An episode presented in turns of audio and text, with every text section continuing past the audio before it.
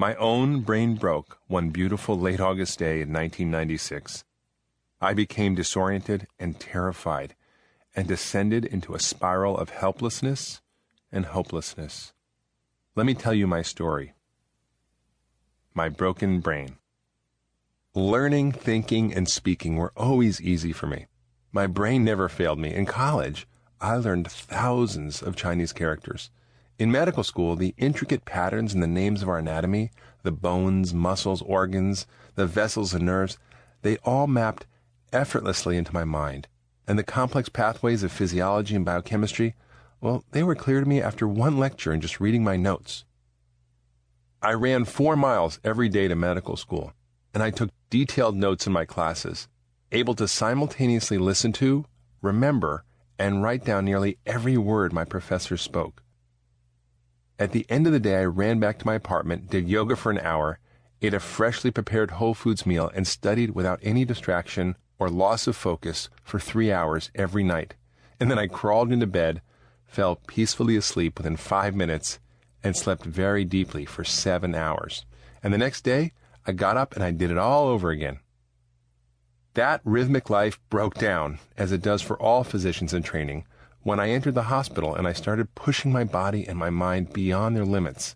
And I did regular 36-hour shifts on top of an occasional 60-hour shift, from Friday morning to Monday evening.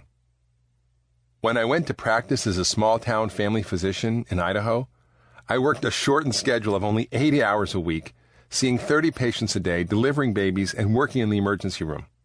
From Idaho, I went to China for a year, and I breathed in the coal-soaked, mercury-laden air before I landed back in Massachusetts working a crazy schedule of shifts in an inner-city emergency room. And suddenly, or so it appeared at the time, my brain broke, along with the rest of my body. Sitting with patients, I often couldn't remember what they just said or where I was in eliciting their story. I tried to take careful notes and keep track, but I couldn't focus on conversations. I couldn't remember anybody's name. I started taking pictures and writing down personal details about my patients to serve as my peripheral memory so I wouldn't embarrass myself the next time I spoke to them. During lectures I had to give as part of my job, I get lost in the middle of a sentence and I had to ask the audience what I just said. When I read a book, I had to go over passages again and again just to glean any meaning. At night, I read my children bedtime stories, but I had to robotically mouth the words because I couldn't actually simultaneously read aloud and actually understand what I just read. Sleep eluded me. Exhausted and bone-weary, I would lie down in bed at night and remain sleepless for hours. After finally drifting off, I would wake the next morning, feeling as if I had never slept. Depression and anxiety, which I had never known before, became constant companions. At times, I just felt like I couldn't go on any longer, and my capacity for pleasure and laughter faded into a distant memory. The worse my body felt, the worse my brain functioned.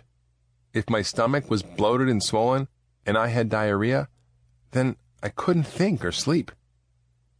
If my tongue was inflamed or my eyes swollen and red, I became depressed. If my muscles ached and I twitched, I couldn't focus. If I felt that bone-weary fatigue, I would forget what I was saying in the middle of a sentence or why I just walked into a room. Some doctors said I was depressed and recommended antidepressants. Psychiatrists suggested anti-anxiety drugs. My family doctor prescribed sleeping medication. A neurologist told me I had ADD and I needed stimulants. Others said I had chronic fatigue and fibromyalgia. All I knew was that my brain was broken. My focus was gone, my mood depressed, my memory fleeting, and my body wasn't working. All at once, I couldn't pay attention, remember, or experience any joy or happiness. It was as if I had suddenly contracted 3 terrible diseases: attention deficit disorder, depression, and dementia. How could my brain have failed me?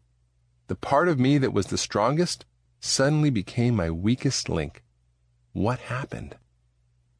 What I experienced was extreme, and I hid it from the rest of the world, except for a few very close friends. I faked it, and I tried to pull myself through every day.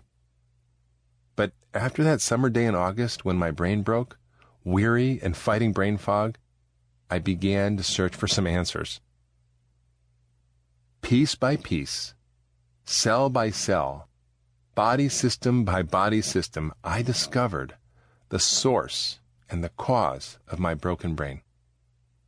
By combing through the medical literature, by consulting with dozens of scientists and doctors, and experimenting with my body and my mind, I slowly put myself back together again.